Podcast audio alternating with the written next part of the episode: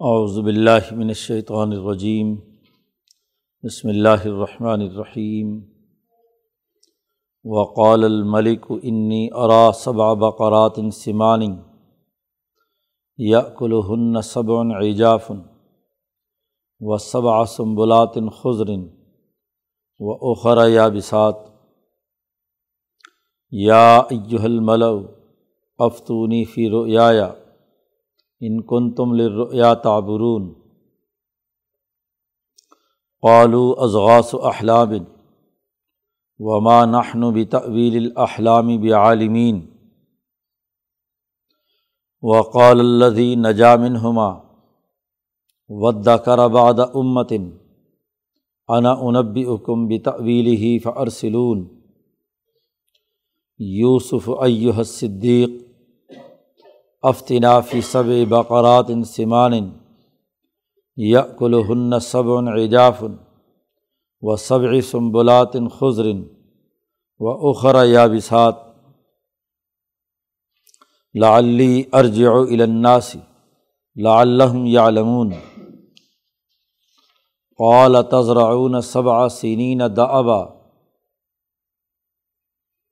فما حسدتم فضروح فی سمبل ہی اللہ کلیلم مما تقلون ثم یتی ممباد ذال کا صبع شداد. یا ما قدم تم لہن اللہ کلیلم مما تحسنون.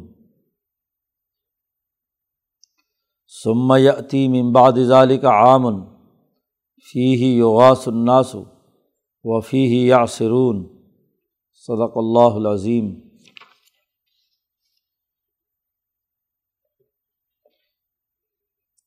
یہ صورت یوسف کا رقوع ہے اور پیچھے بات یہ چل رہی تھی کہ یوسف علیہ السلام خود اللہ سے دعا کر کے اس گناہوں کی دلدل اور ظلم کے اس ماحول سے نکل کر جیل میں تشریف لے جاتے ہیں۔ رب السجن احب الیہ مما یدعوننی الیہ۔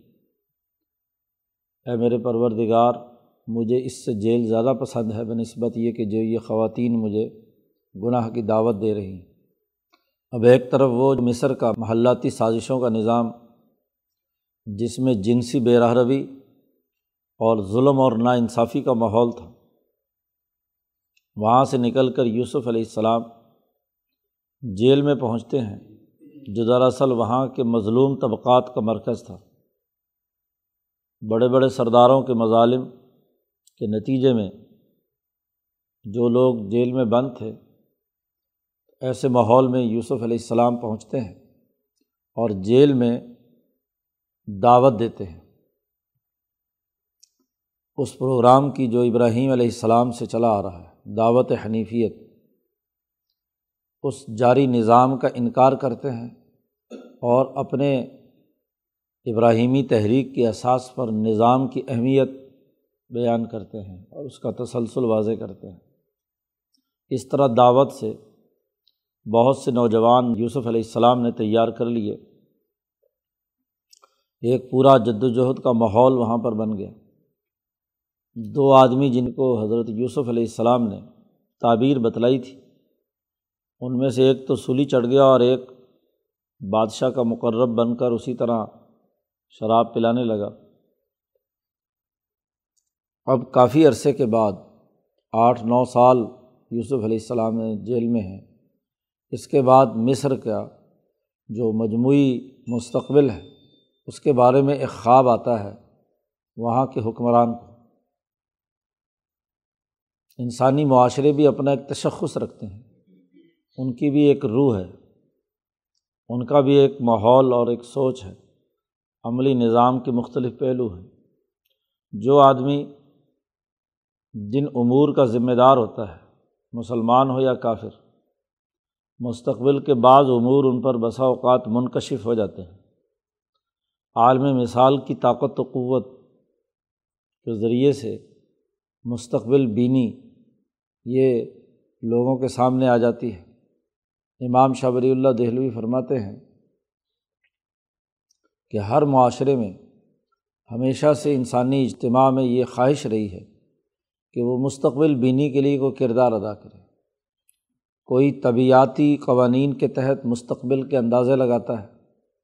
کوئی فلکیاتی اور علم نجوم کے تحت مستقبل کے بارے میں معلومات لینا چاہتا ہے کہ کل ہمارا کیا ہوگا۔ فرد بھی، خاندان بھی قومیں بھی، ممالک بھی۔ یہ انداز و اسلوب مجموعی طور پر انسانیت کا مطالعہ کیا جائے تو اس میں پایا جاتا ہے۔ اسی طرح امبیا علیہم السلام، ان کے واقعات ہم پڑھتے ہیں تو وہ بھی مستقبل کی بہت سی پیشین گوئیاں کرتے ہیں۔ نبی اکرم صلی اللہ علیہ وسلم کو مستقبل کے بارے میں جو کچھ بتلایا گیا، آپ صلی اللہ علیہ وسلم نے بہت سی احادیث میں انہیں واضح کیا۔ نبی اکرم صلی اللہ علیہ وسلم مدینہ پہنچے ایک غزبہ سے واپسی پر۔ تو ابو ذر غفاری سے کہا کہ ذرا مدینہ کو دیکھو۔ جی میں دیکھ رہا ہوں، بلکہ حضیفت ابن الیمان سے میں دیکھ رہا ہوں کہ یہاں مدینہ پر ایسے فتنوں کی بارش ہو رہی ہے جیسے مواقع القطر، جہاں بارشیں ہوا کرتی ہیں اور وہ لوگ تمہارے گھروں کے اندر جذب ہو جاتی ہے، بارش ایسے فتنے دیکھ رہا ہوں۔ تو مستقبل کی بہت سی پیشین گوئیاں ہیں۔ مستقبل کے حالات کا معلوم کرنا یہ ایک مستقل ایک علم ہے۔ اور اس علم کا بڑا گہرا تعلق عالم مثال کی طاقتوں اور قوتوں سے ہے۔ تکوینی طور پر اللہ تبارک و تعالیٰ مسلم ہو یا غیر مسلم، بسا اوقات مستقبل کی کوئی جھلک دکھا دیتا ہے۔ تو مصر کا حکمران اس کو یہ خواب دکھایا گیا جو آئندہ اس کے ساتھ اس کے ملک اور ریاست کے اندر معاملات طے پانے ہیں۔ اور مسلسل ایک دن نہیں، تین دن تک اس کو یہ خواب آتا رہا۔ خواب بڑا عجیب و غریب ہے۔ قرآن حکیم نے اس خواب کا یہاں تذکرہ کیا ہے۔ وقال الملک بادشاہ سلامت نے دربار لگایا اور اپنے درباریوں سے کہا کہ میں نے ایک عجیب خواب دیکھا ہے کہ انی ارا صبا بقرات سمان۔ میں نے دیکھا کہ سات گائیں ہیں، بڑی موٹی تازی پلی ہوئی۔ یا کلہن صبن ایجاف ان سات گایوں کو جو موٹی، اچھی اور بہترین پلی ہوئی ہیں، ان کو دبلی پتلی سات گائے ہیں ایجاف ہیں۔ ہڈیاں نکلی ہوئی ہیں، کمزور ترین ہیں۔ اور یہ کمزور ترین گائے ان اچھی گایوں کو کھا رہی ہیں۔ معاملہ تو یہ ہونا چاہیے جو دنیا کے قوانین اور ضابطے ہیں کہ جو طاقتور ہے وہ کمزور کو کھائے۔ ایک طرف مریل سی گائے ہیں اور ایک طرف بڑی موٹی تازی گائے ہیں۔ تو ہونا تو یہ چاہیے کہ جو موٹی گائے جو طاقتور ہے وہ کمزور کو کھا جائے۔ لیکن یہاں معاملہ الٹا ہے، عجیب خواب ہے کہ وہ پتلی اور دبلی گائیں جو ہیں وہ اچھی پلی ہوئی موٹی گایوں کو کھا گئی۔ دوسری طرف ایک اور منظرنامہ ہے جو بادشاہ سلامت کو نظر آیا، کیا؟ کہ سب آ سنبلات خزرن سات بالیاں ہیں اچھی ہری بھری، گندم کی سات والیاں ہیں، بڑا موٹا ان کے اندر سٹا ہے اور اس میں بڑی اچھی یعنی گندم موجود ہے، سرسبز اور شاداب ہے۔ اور دوسری طرف وہ اخرا یا بسات دوسری طرف بڑی مریل سی گندم اور بہت ہاں جی جو اس کا سٹا ہے، وہ بہت ہی کمزور، دبلا پتلا، خشک بالکل، جس میں دانے نہیں ہوتے۔ تو فصل خراب ہو جائے، تو کاشتکار جانتا ہے کہ وہ فصل ہاں جی اس کے اندر دانہ ہی نہیں ہوتا، خشک ہوتا ہے۔ تو ایک طرف سر سبز اور بہت اچھے دانے ہیں، اور وہ بھی ساتھ ہیں، اور ساتھ ہی خشک بالیاں ہیں۔ اب اس کی تعبیر کیا ہے؟ گایوں میں تو یہ صاف نظر آ رہا ہے کہ دبلی گائیں اسے کھا رہی ہیں۔ اور یہاں بھی سات سرسبز ہاں جی پودے دکھائے گئے ہیں اور سات خشک جس کے اندر کچھ نہیں ہے۔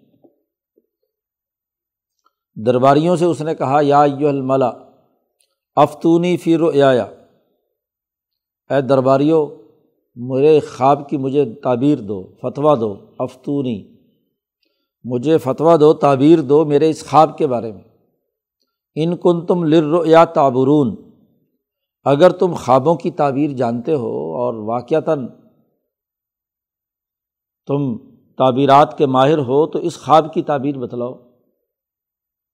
ہر دربار کے اندر نجومی، جوتشی، جیسا جیسا وہاں جس ملت پر وہ نظام قائم ہوتا ہے، اس ملت کے افراد جو ہے وہ رکھے جاتے ہیں، خاص طور پر مستقبل شناسی کے لیے ایک اسی طرح کے افراد باقاعدہ دربار کا حصہ ہوتے ہیں۔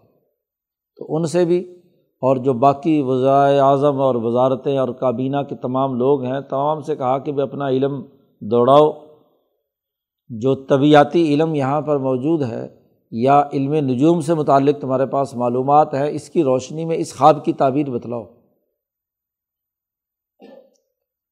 دنیا میں جو ملتیں ہیں مختلف ان کے جو تذکرہ امام شاہ ولی اللہ دہلوی نے فرمایا ہے کہ یا تو علم نجوم کی اساس پر ہیں فلکیاتی بنیادوں پر کہ سیاروں کی اور ستاروں کی جو ذائچے ہیں اس کے مطابق وہ لوگ اپنا مملکت کا نظم و نسق چلاتے ہیں، ان کے خیال کے مطابق جو ستارہ کسی وقت اچھا اور سعد ہے تو اس کے مطابق کیا ہے، وہ اس گھڑی کو شبہ گھڑی کہتے ہیں۔ اور اگر جو کوئی ستارہ ان کے خیال کے مطابق کیا ہے نقصان پہنچانے والا ہے، نحوست ہے اس کی، تو اس وقت وہ کام نہیں کرتے۔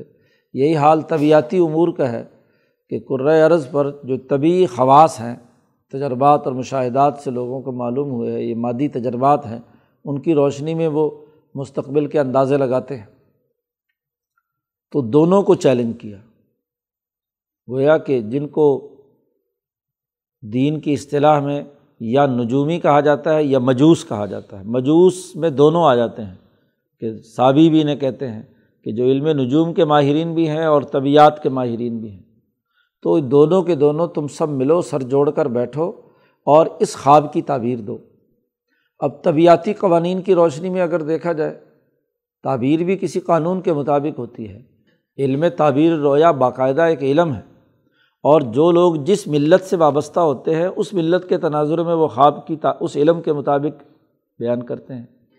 طبیعتی علم کی روشنی میں اگر دیکھا جائے تو طاقتور گائیں ہاں جی کمزور گایوں کو کھائیں گی۔ معاملہ الٹا نہیں ہو سکتا۔ تو اب انہوں نے کہا کہ بھائی، یہ خواب نہیں لگتا۔ خواب کے بھی دو دائرے ہیں۔ ایک یہ کہ رات کو کھانا زیادہ کھا لیا تو گندم غبار چڑھا تو ادھر ادھر کے خیالات ازغاس و احلام جنہیں کہا جاتا ہے، محض پریشان خیالیاں ایسے ہی وہم اور تصورات جو ہے اس کے مطابق ہاں جی چیزیں ہیں۔ اور ایک وہ جو سچا خواب ہے، تو ہر ملت کے اندر دونوں طرح کا پہلو ہوتا ہے۔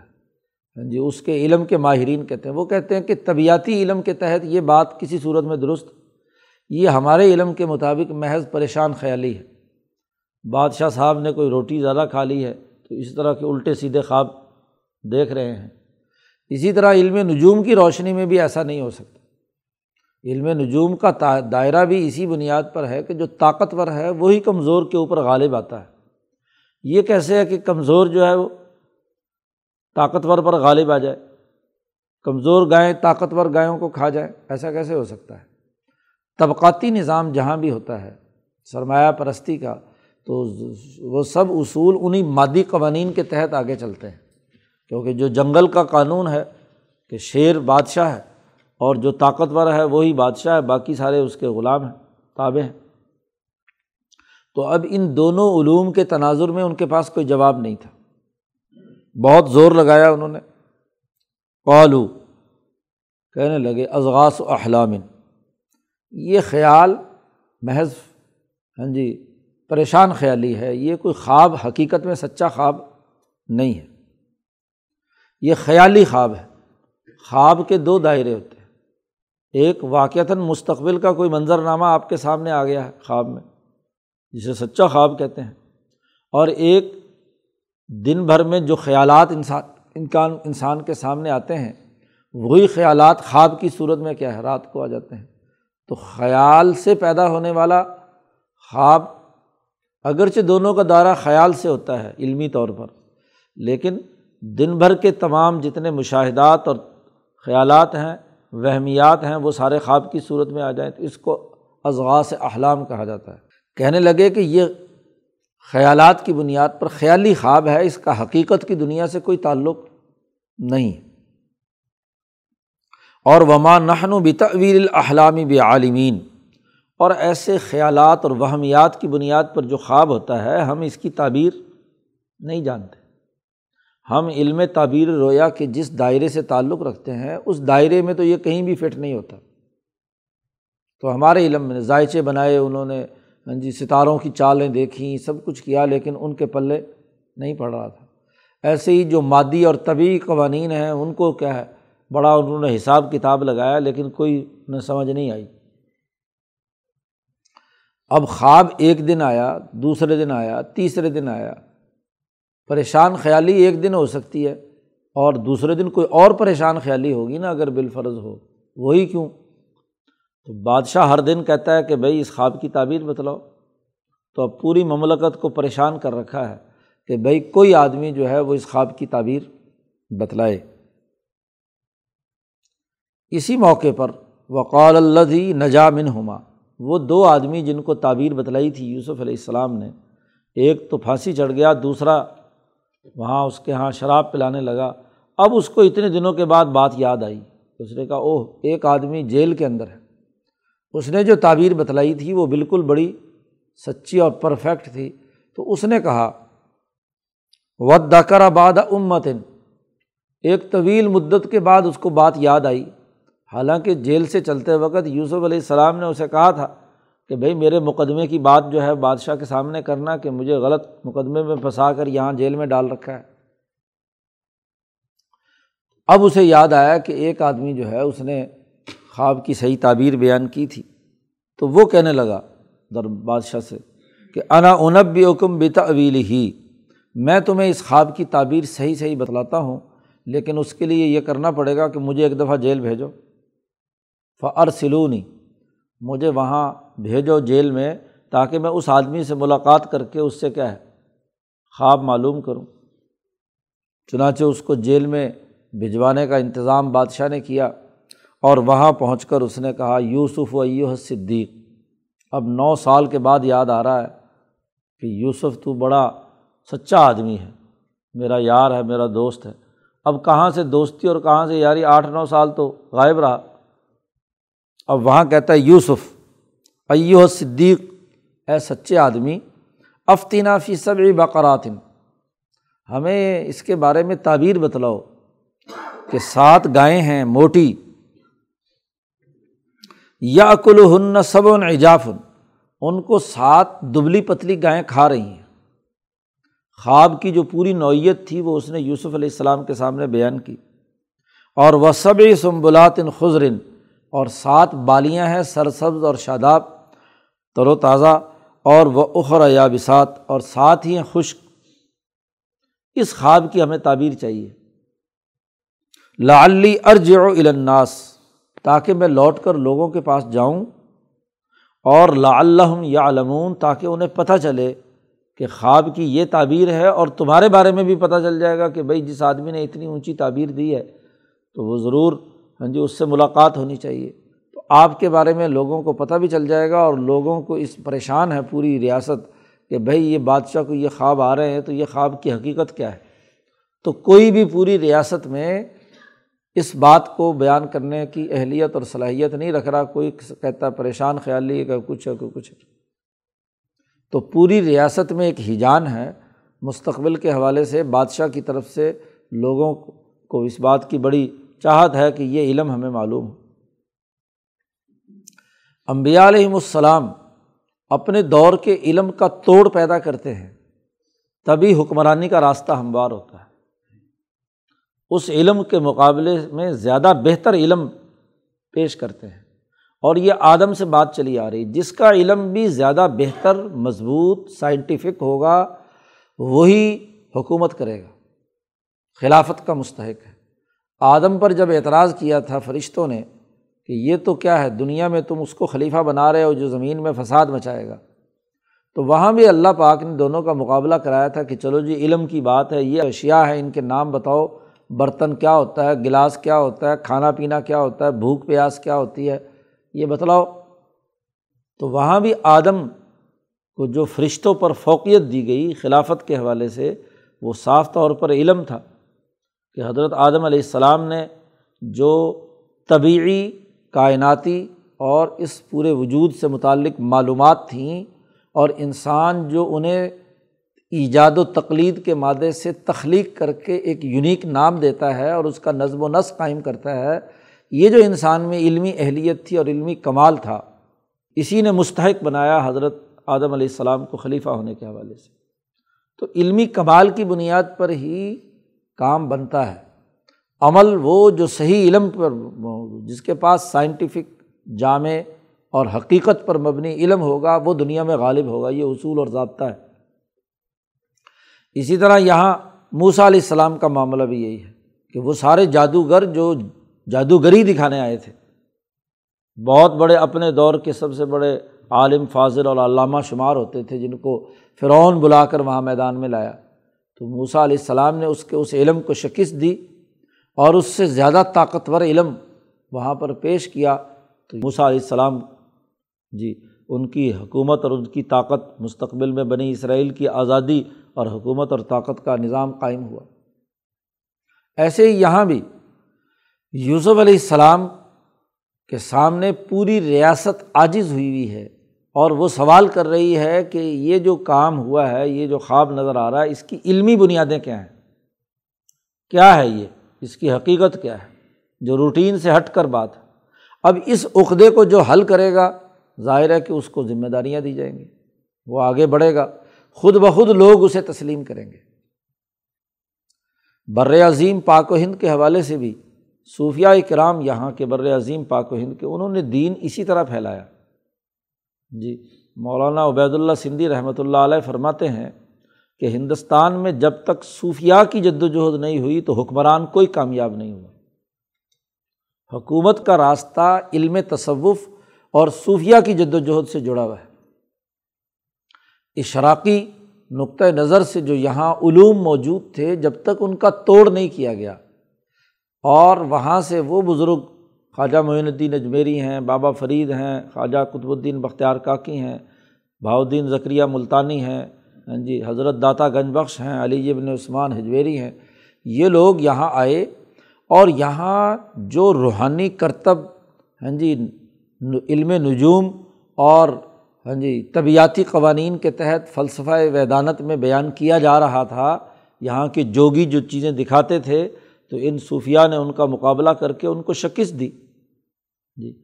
ان کے اس علم کا توڑ پیدا کیا، اس سے زیادہ بالا تر علم دیا، تب دین اسلام ہندوستان کے اندر پھیلا۔ خالی طاقت اور لڑائی سے ہاں جی محمود غزنوی ہو یا غوری ہو، وہ ہندوستان کو فتح نہیں کر سکے۔ تلوار کے زور پر صرف نہیں پھیلا، بلکہ اس کے ساتھ ساتھ وہ صوفیہ کی جد وجہد کہ انہوں نے اپنے علم سے یہاں ہندوستان کے لوگوں لوگوں کا جس علم پر اعتماد تھا، اس علم کو توڑا۔ جی بابا فرید رحمۃ اللہ علیہ کا مشہور قصہ ہے جو پاک پتن میں وہاں کے جوگی کا مقابلہ کر کے۔ ہاں جی اسی کو کیا ہے؟ شکست دی تو پھر اجودھن کے لوگوں نے بابا فرید کو مانا۔ تمام قبائل جو ہیں وہ ان کے ہاتھ پر مسلمان ہوئے۔ کیونکہ علم اور طاقت کے بل بوتے پر ہی دنیا میں انقلابات آتے ہیں۔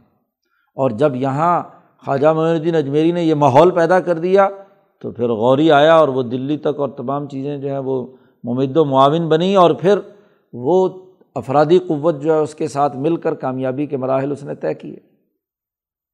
تو اب یہاں یوسف علیہ السلام سے بھی وہ سوال کر رہے ہیں، پوری ریاست کا علم عاجز آ چکا ہے کہ وہ اس خواب کی تعبیر بیان کرے۔ اور بادشاہ ہے کہ اس کو اصرار بھی ہے، اس کو خواب بار بار نظر آ رہے ہیں، وہ چاہتا ہے کہ اس کی علمی تعبیر کی جائے۔ قالا یوسف علیہ السلام نے تعبیر بھی بیان کر دی۔ تعبیر کے ساتھ اس کے جو نتائج ہیں، اس سے نمٹنے کی تدبیر بھی بیان کر دی۔ اور پھر جو صورت حال پیدا ہونے والی ہے، اس میں کامیابی کی خوشخبری بھی سنا دی۔ تو تعبیر، تدبیر اور تبشیر تینوں چیزیں یوسف علیہ السلام نے بیک وقت بیان کر دی۔ یعنی جہاں علم کی طلب اور تڑپ موجود ہو، لوگ پریشان حال ہوں، تو وہاں اہل علم کا کام ہے کہ علم سے متعلق جتنے بھی اس کے علمی اور عملی نتائج اور ثمرات آنے ہیں، انہیں بیان کریں، اسے واضح کریں۔ تاکہ طلب موجود ہے، تو اب جو کچھ بیان کیا جائے گا، وہ بالکل ان کے ذہنوں میں فٹ ہو جائے گا، ان کے عمل کے اندر ضرور آئے گا۔ تو اب یہاں یوسف علیہ السلام نے یہ نہیں کیا کہ جی صرف تعبیر بتلا دیتے۔ نہیں، پورا پلان جو ہے، اگلے پندرہ سال میں جو کچھ ہونا تھا اس ریاست کے ساتھ، اس پندرہ سالہ جو اقتصادی منصوبہ ہے، اس پورے کو یوسف علیہ السلام نے کھول کر بیان کر دیا کہ اس خواب کا مطلب مستقبل کے اس مصر کے پندرہ سال کے اندر جو صورت حال پیش آنی ہے، اس کا یہ ہے۔ یہ تعبیر ہے اور یہ تدبیر اختیار کرنا تم خود۔ اور پھر یہ خوشخبری بھی ہے۔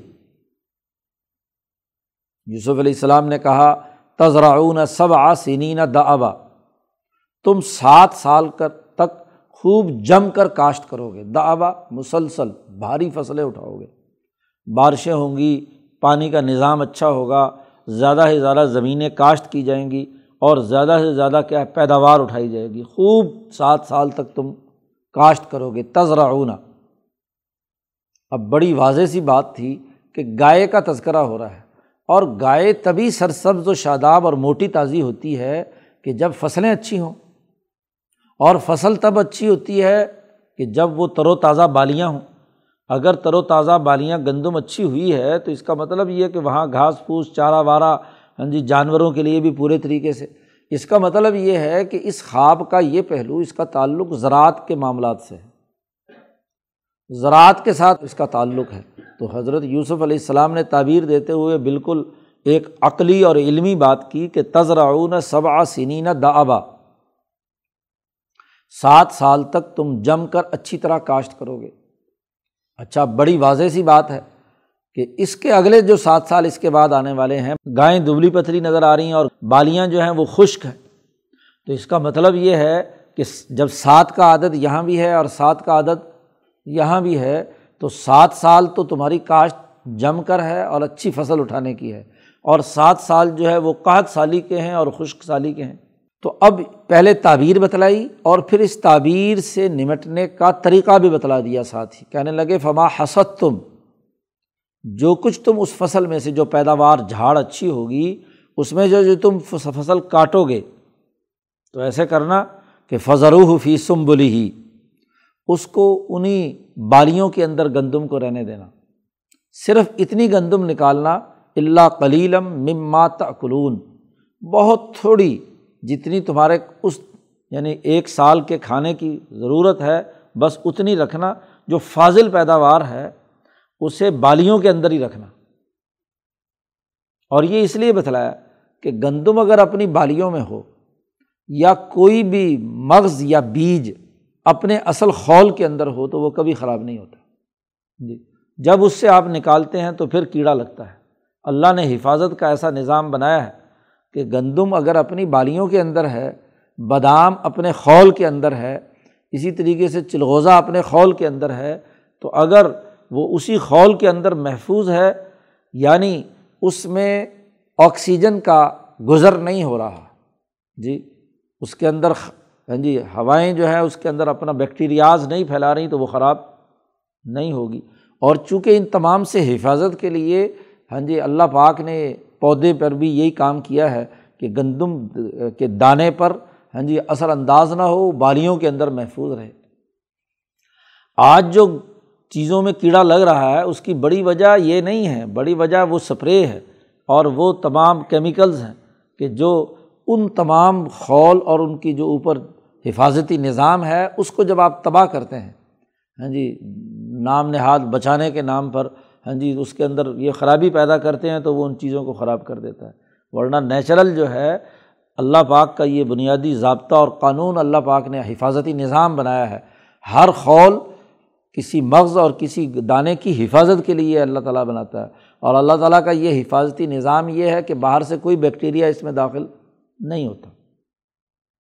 تو فما حسد تم جتنی تم گندم کاٹو، تو فضر فی سم بلی ہی اسے اس کی بالی کے اندر رہنے دینا رہنے دینا۔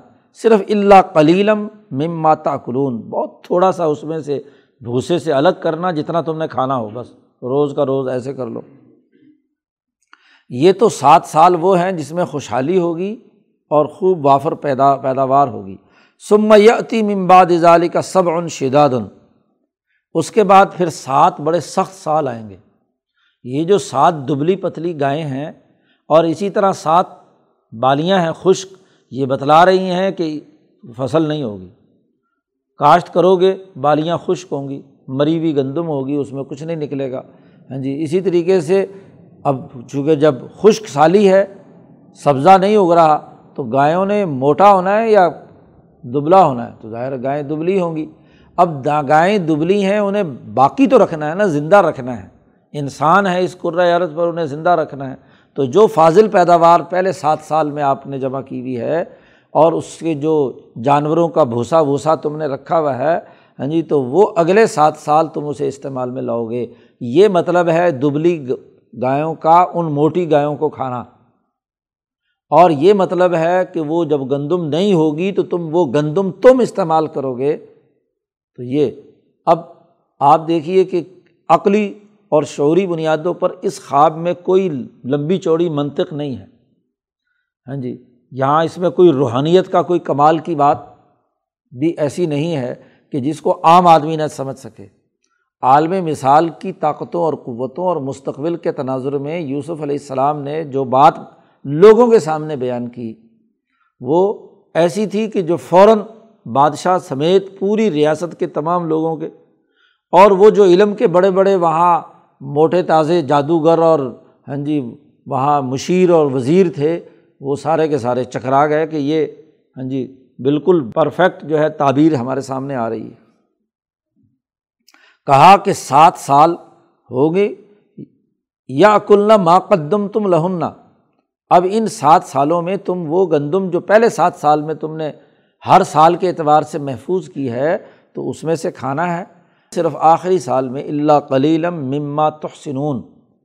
صرف تھوڑا سا اتنی گندم بچانی ہے کہ جو اگلے سال بیج میں استعمال ہو جائے، کیونکہ اگلی فصلیں۔ اور اگلے سال جب بیج تم کاشت کرو گے تو اب خواب کے اندر تو اگلی بات نہیں ہے۔ خواب تو یہاں پر مکمل ہو گیا۔ یوسف علیہ السلام نے اگلی بات بیان کی کہ چونکہ سات کا عدد ہے کہ سات کا کے عدد میں سات دبلی گائے ہیں اور سات ہی کیا ہیں؟ ہاں جی بالیاں خشک ہیں۔ تو ضرور آٹھواں سال جو ہوگا، وہ خشک سالی کا نہیں ہوگا۔ اور جب سات سال تک یہاں کا غذائی مواد ہاں جی وہ رکا ہوا ہے، حالات کی وجہ سے تو پھر جو فصل ہوگی وہ بہت ہی کیا ہے، وہ ساری زمین کی توانائیاں اور تمام چیزیں جو ہیں وہ جی بڑی، بہت اونچا جھاڑ ہوگا، بڑی خوشحالی ہوگی۔ تو حضرت یوسف علیہ السلام نے کہا سما یتی ممباد ظالی کا آمن اس کے بعد ایک اور سال آئے گا پندرہواں سال۔ فی ہی یوغاس الناس، اس میں خوب لوگوں پر بارش برسے گی۔ جی جو بنائے ہوئے ڈیم ہیں وہ بھر جائیں گے۔ نہریں جاری ہو جائیں گی، پانی خوب وافر مقدار میں ہوگا اور وفی ہی یا سرون اور پھر اسی ہاں جی بارش کی وجہ سے فصل ہوں گی، پھل فروٹ ہوں گے ہاں جی تو اور اسی سے تم رس نچوڑو گے۔ تعبیر لانے والا جو ہے، تعبیر مانگنے والا چونکہ ساقی ہے، تو ظاہر ہے سات سال تک جب فصل ہی نہیں ہوگی تو انگوروں سے شراب کیا نکالے گا وہ؟ تو اسی کو خاص طور پر مخاطب کر کے کہا کہ پھر ان پندرہویں سال میں تم اس میں سے کیا ہے؟ رس نچوڑو گے اور پیو گے کھاؤ گے پیو گے باقی تمام چیزیں۔ تو یہ پندرہ سالہ ایک اقتصادی منصوبہ کہ مستقبل میں یہ کچھ ہونے والا ہے تمہاری ریاست میں، یہ خواب کی صحیح تعبیر ہے۔ اب یہ خواب اپنے تمام اجزاء کے ساتھ فٹ بیٹھ گیا۔ کوئی پہلو خواب کا جو بادشاہ کو نظر آ رہا ہے ہاں جی وہ فضول اور لغو نہیں ہے اور عام عقلی انداز میں بھی بات سمجھ میں آ گئی۔ اب مسئلہ سب سے بڑا درپیش یہ تھا کہ بھائی یہ پندرہ سال کا اس طرح کا منصوبہ کہ بہت زیادہ فصل ہو، ایک عام طریقۂ کاشت کے ذریعے سے، اور ایسی فصل ہو ڈبل کم از کم کہ جو اگلے سات سال میں استعمال ہوتی رہے، یہ کرے گا کون؟ بڑے بڑے وزراء اور مشیر اور ملا اور مترف جو دربار میں جمع ہیں، جن کی علمی استعداد یہ ہے کہ وہ خواب سمجھنے کی اہلیت نہیں رکھتے۔ اور اس کی کوئی علمی توجہ نہیں بیان کر سکتے، تو وہ عملاً کیا کام کریں گے؟ تو بادشاہ کو جیسے ہی یہ خواب کی تعبیر پہنچی، تو وہ جناب اچھل پڑا، اس نے کہا، اس بندے کو تو وہ تو بڑا ذہین آدمی ہے، بڑا سمجھدار آدمی ہے، جس کے علم کا یہ کمال ہے، تو اس کے عمل کا کیا کلام، کمال ہوگا؟ اس کو بلا کر لاؤ جلدی جلدی۔ جی تو اس اگلے رقوع میں اس کی تفصیلات بیان کی گئی ہیں کہ یوسف کو بلانے کا حکم دیا۔ اور یوسف علیہ السلام نے آگے سے کہا کہ بھائی یہ بات نہیں ہے، پہلے اس مقدمے کا فیصلہ کرو، یہاں میں مجرم ہوں یا میں کیا ہے، پاک صاف ہوں۔ مجھ پر جھوٹا الزام جو خواتین کے حوالے سے لگایا گیا ہے ہاں جی تو اس پہلے اس مقدمے کی سماعت کر کے میری برات کا فیصلہ کرو، اس کے بعد اگلی باتیں ہوں گی۔ تو اس کی تفصیلات اگلے رقوع میں بیان کی ہیں۔ اللہ تعالیٰ قرآن حکیم کو سمجھنے اور اس پر عمل کرنے کی توفیق عطا فرمائے۔ اللہ